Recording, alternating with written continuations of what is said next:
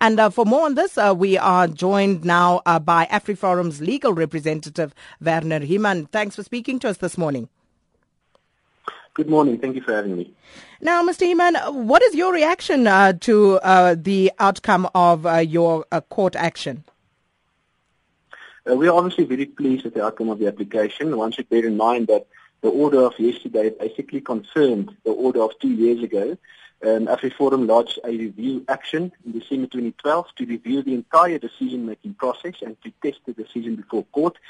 After the action was lodged, it became apparent that the city wanted to remove the old street names. We requested from them to provide us an undertaking not to remove the old street names, to keep the two names displayed on the board so that the matter can be properly adjudicated. They actually, after that, expeditiously and very rapidly started removing names, and even as that necessitated us to lodge an urgent application.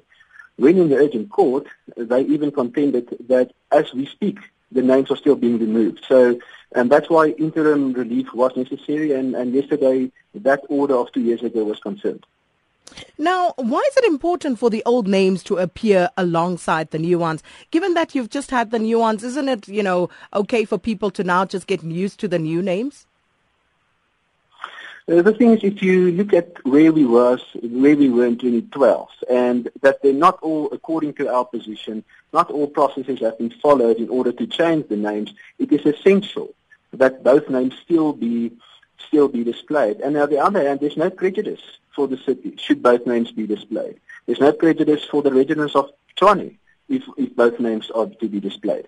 So it's essential for the matter to be properly adjudicated that the situation remain, the status quo remain until the main application is heard. And I must say, we've got four judges now concurring on this position. We've got the judge in the urgent application, and we've got a full bench of the appeal court, which also agreed to this position.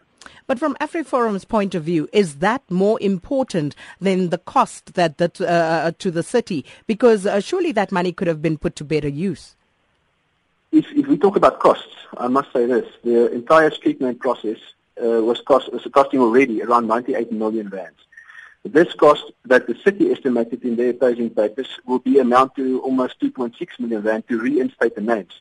Now we must say, and, and as I said, the judges also have referred to this position, that the city removed the old street names and, and doing so, they are the one actually who were wasting the cost. If they just kept the old street names, those 2. that 2.6 million rands should not would not have been necessary to spend to reinstate them.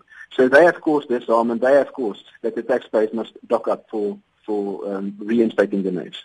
And that was AfriForum's legal representative Werner Hyman.